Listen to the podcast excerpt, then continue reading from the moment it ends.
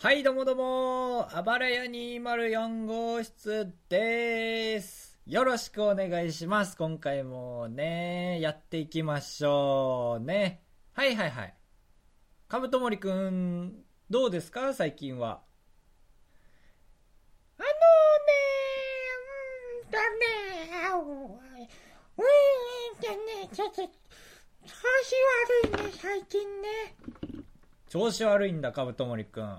えー、なんか、喋り方変だもんね、なんか。ちょっと、どっか、後頭部、あー、でも言語視野だから、言語視野だから、右側か？右はでも芸術みたいな感じか。あーまあ、側頭葉。側頭葉やっちゃった？即答よ、やってないよ、やめてよ、人を。うわぁ、バレバレだーいあのですね、カブトモリくんとあまりにスケジュールが合わなすぎてですね、そのまあ、まず日曜日更新をですね、遅れ、遅れ、かつ、その旨をツイートする暇もなく、なんと月曜日になってしまい、カブトモリが今週お休みにするか？ってなりましたが、いや、ここは僕に任せろということで、はい、高橋が今ソロで喋っているわけでございます。ねえ、カブトモリ。そうなんですよね。うん。もうね、力みすぎて今ね、下唇の下あたりのニキビが潰れちゃいましたね、歯でね。そういう喋り方をしてましたね。高橋です。よろしくお願いします。今回の目標はですね、一人で20分持たせようと思っています、本編を。そうですね。まず、オープニングがピンチですね、早くも。本編の対策はしてあるんですよ。オープニングの対策がしてないですね、今。はい。この、聞いての通り。いやー、何話してたっけないつも。自治ネタですか？あれですね。あのー、はち、あー、はち、違うな。あのー、あれですね。自治ネタはなんだ？物騒なのしか思い出せないな。物騒じゃない。あのー、ね、やばいやばいやばい。終わるぞやばいやばいやばい。やばいやばいやばい。ああ、まだ聞くのやめないで。思い出す、思い出しますから今。あのー、ね、ふわふわした自治ネタがいいですね。あれですね、あのー、ああ、うん。カブトモリ助けてはいよ、任したわよ。あのー、ダメかもしれない。参りましょう。パーキングエリア高橋のサンサンレディオ。PA 高橋さんの。サンサンササンサン。高橋。サンサンサンササンサン。高橋。サンサンササンサン。高橋。サンサンサンササンサン。高橋。高橋。高橋。高高高橋。パーキングエリア高橋さんのサンサンレディオ本編でーす。よろしくお願いします。あの、ドゴンってなって僕が泣いたのはですね、僕愛用のスキンローションが倒れちゃったからでした。スキンローション、シンプルクリーンビューティー3。3がですね、ちょっと解読できないんですけどね。配合成分の話かと思ったらもう配合成分はもう水グリセリンエタノールプチレグリコールジプロプリプレイコールペペンチレグリコール12ヘキサンジオールともうね3どころじゃないですからね。ちなみにあの配合成分っていうのはあの中身のそのなんでしょうね比率が多い順に書いてありますから。このスキンローションの一番多い成分はあ水ですが一番少ない、えー成分はグルコシルセラミドでした。本編です。よろしくお願いします。よしよしよし。スキン量 スキンローションの話で何分持った ?1 分持ったぞ。ありがとうスキンローション。はい。よく振って使いましょうスキンローション。僕ですね本編を20分持たせるためになんとコーナーをですね考えてきました。それではですね早速参りたいと思います。一つ目のコーナー高橋のヤフーニュースを読んでみようのコーナー。ヤフーヤフーヤフーヤフーこのコーナーはですねえっ、と自治にあまり詳しくない高橋が Yahoo ニュースを読んで、えー聞いてくれてる方と一緒に賢くなろうというコーナーです。棒読みになってるのは別にあの紙面を読んでるからではなく Yahoo! ニュースを開きつつ喋ってるからなんですね。はい。早速読んでいきましょう。1つ目一番上にあります。2015年11月16日収録日ですね今日の。11時46分に更新されたニュースです。ラッシュ時河川切れストップ河川切れストップ5000人線路歩いて移動体調不良も神戸。はあ。16日午前8時5分頃神戸市中央区の JR 東海道線灘須磨間で河川で合ってんのかな？河川が切れているのを走行中の電車の運転士が見つけ緊急停止された。あー切れてる。なんかあの上の電線みたいなやつですかね？その電車の上にある電線みたいな。なんか切れてて。よく見つけましたねあんな何本も引いてあるやつ。JR 西日本によるとこのトラブルで当該車両を含む新快速3本が駅間に立ち往生し乗客約5000人。人数って意外とねピンときませんよね。5000人っていうと何でしょうね。僕の家族が1000 1250 世帯分ですね。4人家族なので。5000人が駅員の誘導で最寄り駅まで歩いて避難するなどしたという。ああなるほど。広げるぞ。電車ね。なるほど。うん。神戸いいとこだよね。次行きましょう。次はどうしようかな。いいなんか面白いニュースないですかね。ちょっとニュース頼りになっちゃうけど。おありました。スポーツ参りましょう。錦織王者ジョコビッチにお手上げ今日は相手が強すぎた。これ僕読まなくてもね知ってるんですよね。まあ一応読みましょう。男子テニスの今季最終戦 ATP ツアーファイナルが15日英国ロンドンの O2 アリーナで開幕し合ってるか？O2 アリーナで。シングルス世界ランキング8位の錦織圭25イコール日清食品ってなんだ？どういう意味だ？日清食品はわかるけどん？25イコール日清食品。んはいどういうこと？1次リーグ A 組の初戦で同1位のノバク・ジョコビッチかっこ28イコールセルビア？んなんだこの番号は？えー、ちょっとこれはあれかな？トーナメントの番号みたいな感じかな？25とかいうのは。ちょっと調べてみますね今。錦織25日清食品。えっ、ー、と錦織25えっ、ー、とえっ、ー、と日清食品で検索しましょう。はい。検索。うーっとどういうことだ？おおおおおどういうこと？25日ってことでもないしね。あれですかね。えー、っと25えー、っとランキング？いやでも8位って書いてあるでしょ？8位だよ25えー、っとなんだろう。25とは？25とは？検索あ年齢か？錦織圭1989年生まれってことは？今が2015年ですから11プラスして26歳。わあ！あ25歳だ。ああ年齢でした皆さん。ジョコビッチは28歳ですよだから。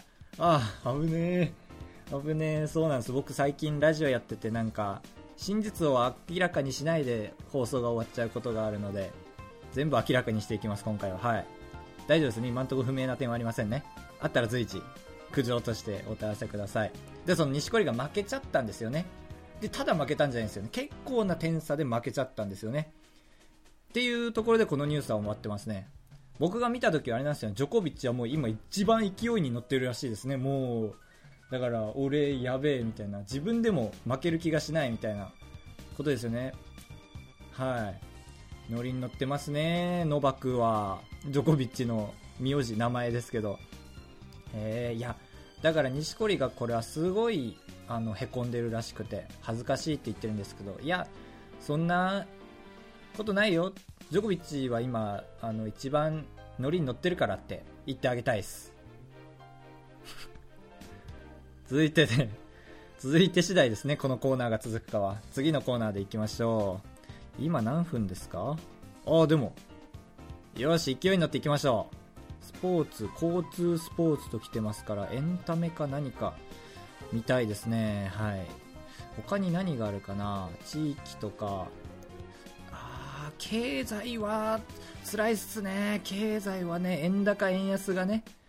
円高があの数値としては安いみたいなのは分かるんですけどね。1ドルあたり80円。っていうのは円の価値が高いからみたいなのは分かるんですけどそれ以上はやばいですね。お天竜さんの話いいですね。天竜プロレス。7勝7敗で千秋楽を迎えた気持ち引退試合直前会見。直前か。まあまあいいですかね。ああ長い。あそこまで長くない。プロレスラーの天竜源一郎。は65歳。かっこ65年齢ですね。これはさっき解読しました。15日。東京両国国技館で行われる引退試合の岡田和親戦に先立ち直前会見に臨んだ。これはだからもう終わった試合ですね。あえて直前のこと言ってみますよ。せよせよせよせよということで。最後の日。これで最後という気持ち。相手は新日本プロレスのエースだが平常心で臨める。チケット完売。感謝しています。相手の岡田を料理に例えるとこってりのフレンチ。相撲とプロあ こってりのフレンチ。相撲とプロレスしか知らないから、フレンチには馴染みがないけど、テイストを十分に味わいたい。これ波形大丈夫かな？あ大丈夫ですね。荒れてないですね。昨夜は。大石で売れなかった。自分を入れてくれた。それだけがまだ第一話。第一話じゃ、大石は。レスターウェル。もう普通に読みましょうね。喉が終わっちゃいますね。レスラー冥利に尽きる。両国での引退試合すごいですね両国で。13歳でデビューしたんだ。感無量ですということで。どんな気持ちですか？7勝7敗で千秋楽を迎えたような気持ちやれることはやってきた。平常心で臨みます。天竜源一郎を見せるだけです。かっけー。天竜さんね。水曜日のダウンタウンでしか見ないからもうやめたんだとすっかり思ってましたけどね。すごいですね。やっぱりあ言ってましたね。でも現役続けてるからすごいみたいな。すごいな本当に。天竜さんはもうね声でいじっても怒らないですからね。まあまあまあもう慣れたもんなんでしょうけど。だからあのねスポーツの引退の年齢っていうのは個々に違いますよね。野球なんかまばらですけど51歳とかまでが最高齢なんですかね今まで。天竜さんの60何歳でしたっけ？ちょっと戻る。戻るボタン。も天竜。天竜よし記事全部あ65歳ですからすごいな還暦超えちゃってんだもんな。やっぱりそういう大人になりたいですね。うん。ニュースのコメンテーターの仕事とかやりたいけど無理だ。Yahoo ニュースを読んでみようのコーナーでした。後でピンチになったら戻ってくるかもしれないです。ニュースですね。僕もあのアプリのグノシーで読んでるんですけど僕は芸能ニュースばっかりですね。あの浜田雅俊がキャリーパミュパミュのパクリであのデビューするぞみたいなニュースを浜田バミュバミュですね。そういうのが好きなのですね。まあまあまあ。スポーツも最近あの研究室の先生の関係で見なきゃなとは思い始めて見てるんですけどそうですね。錦織のニュースあとはなんだろうな。綺麗な綺麗なあの女子選手ボクサーで綺麗な人がいましたね確か。そういう男の差がには逆らえない高橋。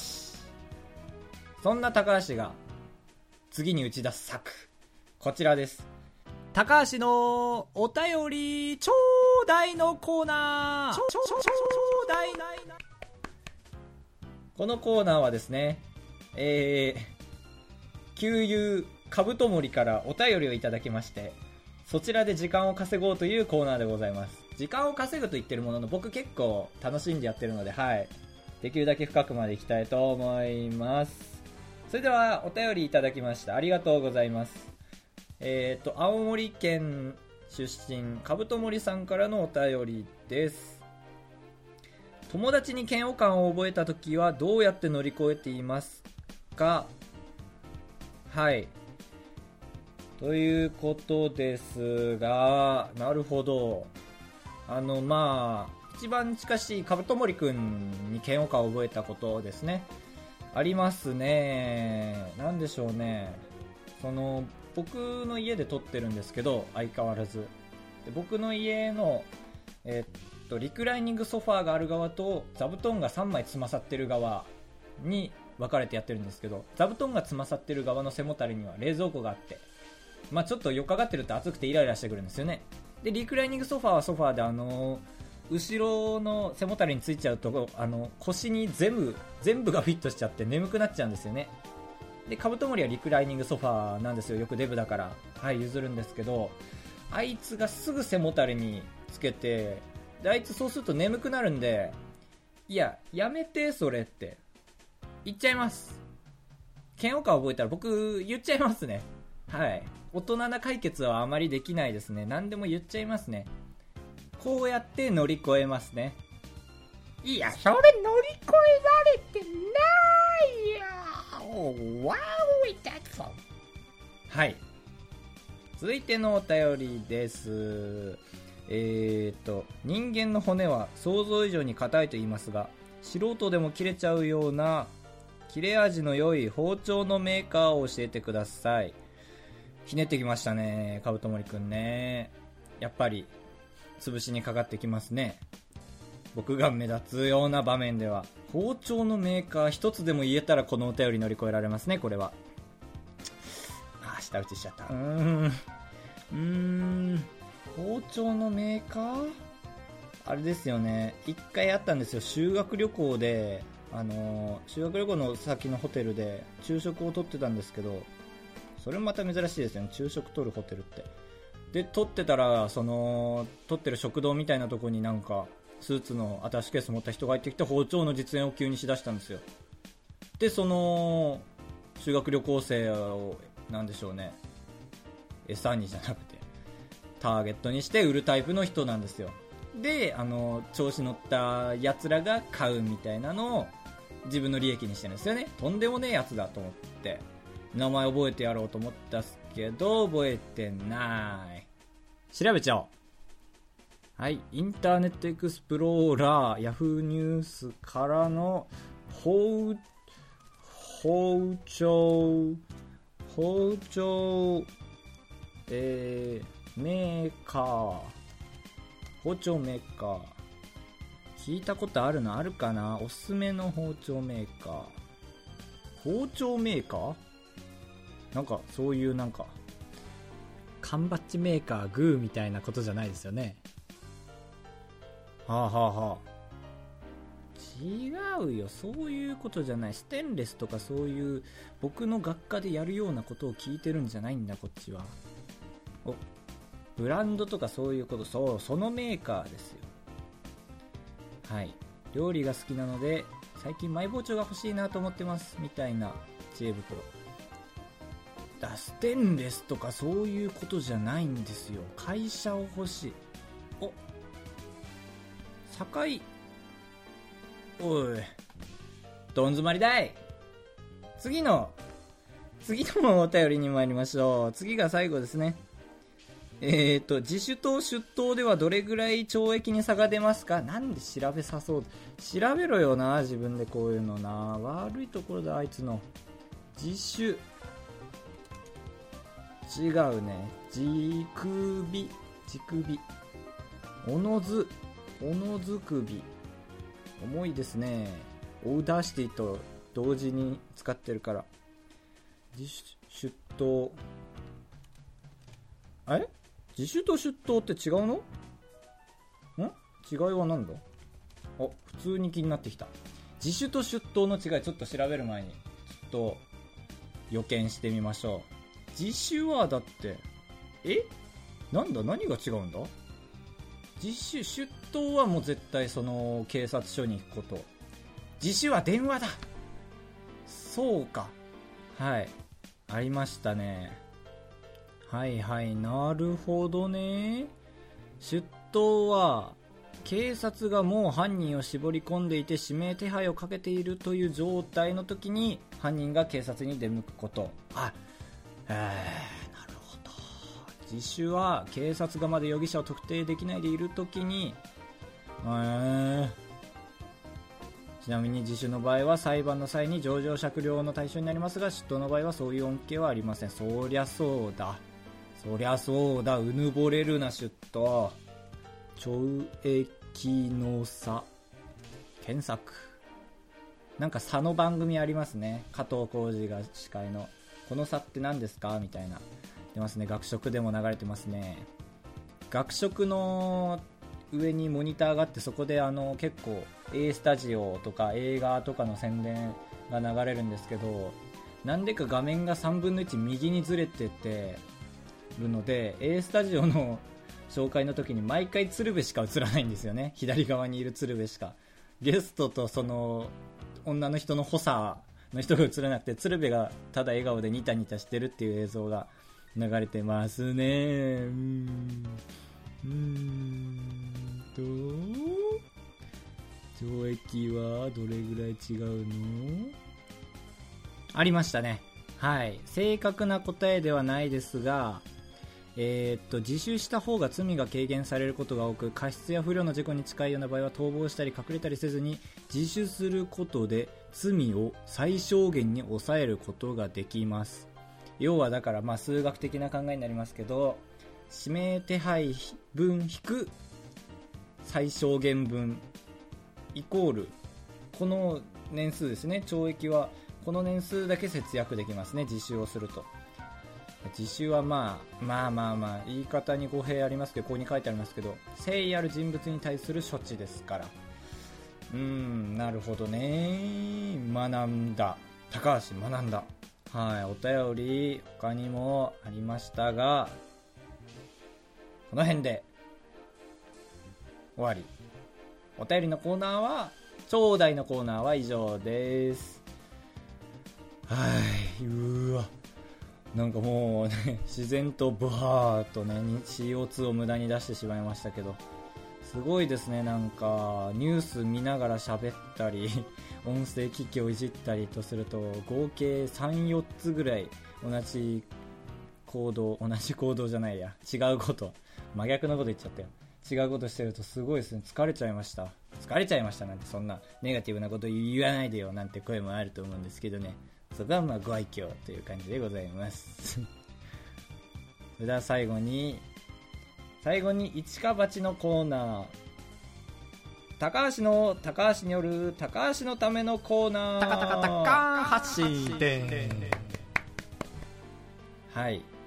以前僕ですねちょっとしたきっかけがありましてなまあまあフリーペーパーじゃないですけどフリーフリーフリーペーパーぐらいのペーパーにですねあの僕が高橋たるゆえんで高橋に関する記事を毎週書かせてもらったことがありましてなんで今回はですね数分の間高橋の皆さんのために高橋に関する情報をお届けしたいと思います。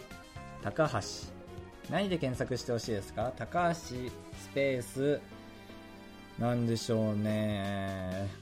うんプロレスラーさっきの流れでプロレスラーで検索してみましょう。高橋プロレスラーで検索。いらっしゃいました。お二方。二方じゃない。お三方いらっしゃいますね。全員紹介しちゃいましょう軽く。一人目は日本の男性プロレスラー日体大出身新潟県新潟出身高橋裕リングネーム高橋裕次郎裕次郎高橋裕次郎。3つありますね。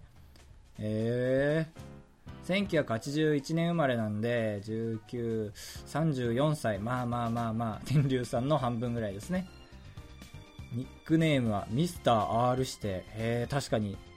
あの高橋裕次郎さんのその潜在写真みたいなの横にはピンクの下着の女性が写ってますね。R して。まあまあ15歳指定ぐらいですね。愚直なパワーチューン。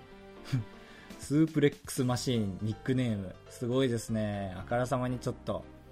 強そう。危なそうな感じがしますね。何か危ないエピソードありますね。あでもなんかあれ？なんかネガティブなのばっかりだな。10月13日。ディストラクション2008にてミノリプリンス・デビット組に勝利を収めあ勝利してるわ。初防衛に成功したがなんかアメリカの人たちに敗北して王座から陥落する。その2月内藤ああ内藤っていうあのタッグマッチの相方ですね。直前の試合で左膝を負傷するアクシデントが発生し本領発揮ならずここでも敗北を喫した。そして5月メキシコに舞台を移すもマッチに敗れ丸坊主となった。勝って負けて負けて丸坊主ですね。高橋裕次郎さん。へえせっかくなのでもう一人高橋のプロレスラーを紹介しましょう。あこれはオフィシャルブログですね。えー、なんリングネームどうしよう。今年でデビュー20年のキャリアを誇る女子プロレスラープロレスラー界のスター。うん高橋あなんて言うんだ。七重。イエー高橋七重さん。なんか可愛いですよ。すごい体もごつくて。タイプですね。あえー、あって言っちゃいましたけど。じゃあ一番最近のブログを紹介しましょう。こんにちは。もうやめましょう。はい。何分だ今で？うわなんとこれ30分いきますよ。やった。高橋一人でもラジオできます。はい。頑張った。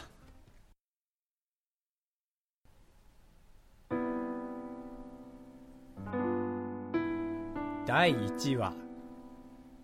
猫とガム。僕が道を歩いていると一匹の猫が目の前を通り過ぎようとして止まった。どうしたの？猫ちゃん。僕がそう語りかけると猫はこう言ったいつもくしゃみのふりして噛んでるガム吐き捨ててるの君だよね僕はこう答えたそ、そ、そ、そ、そ、そ、そ、そ、そ、そ、そ、そ、そ、そ、そ、そ、そん、そ、そんなことねえわ。おい。少年は必死でポケットのガムの包み紙を探した。エンディングです。はい頑張った。はいグレープフルーツジュースをグビグビ3秒間します。苦い。いいですね。仕事終わりのグレープ。すいません。ローション。スキンローションです。あばらや204号室ではメールを募集しております。あばらや 204.gmail.com でございます。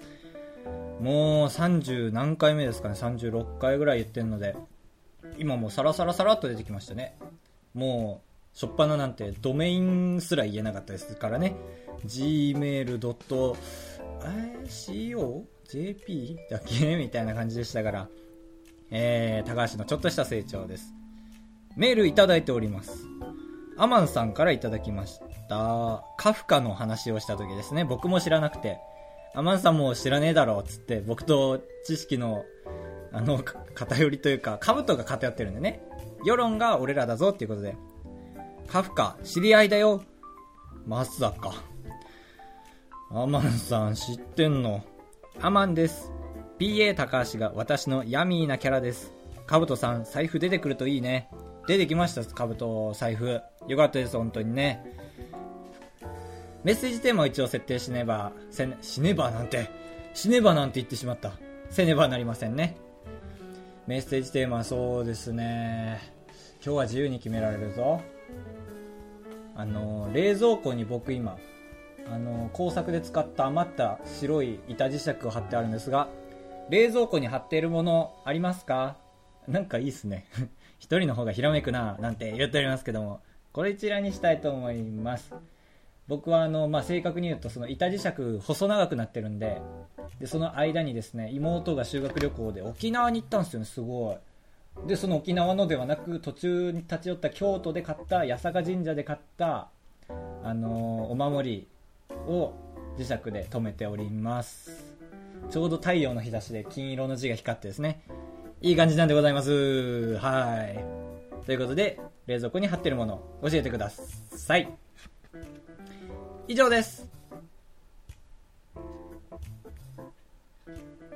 さーて来週の暴れ204号室はないと思ったでしょう。てれてれ高橋です。てれ、あの、あの、二人でいると大声出すことに抵抗ないんですけど、一人だと結構抵抗ありますね。あの、高橋七重の時も、ちょっと、怖かったです。てってで、てーてれ来週は、えーっと、そのスマホカバーがすごい剥げてきちゃって、あ、ごめんなさい。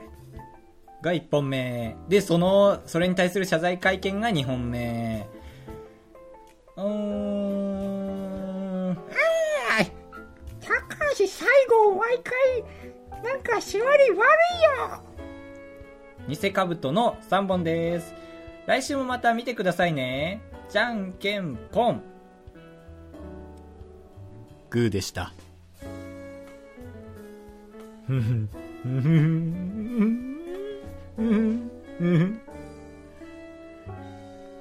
よし。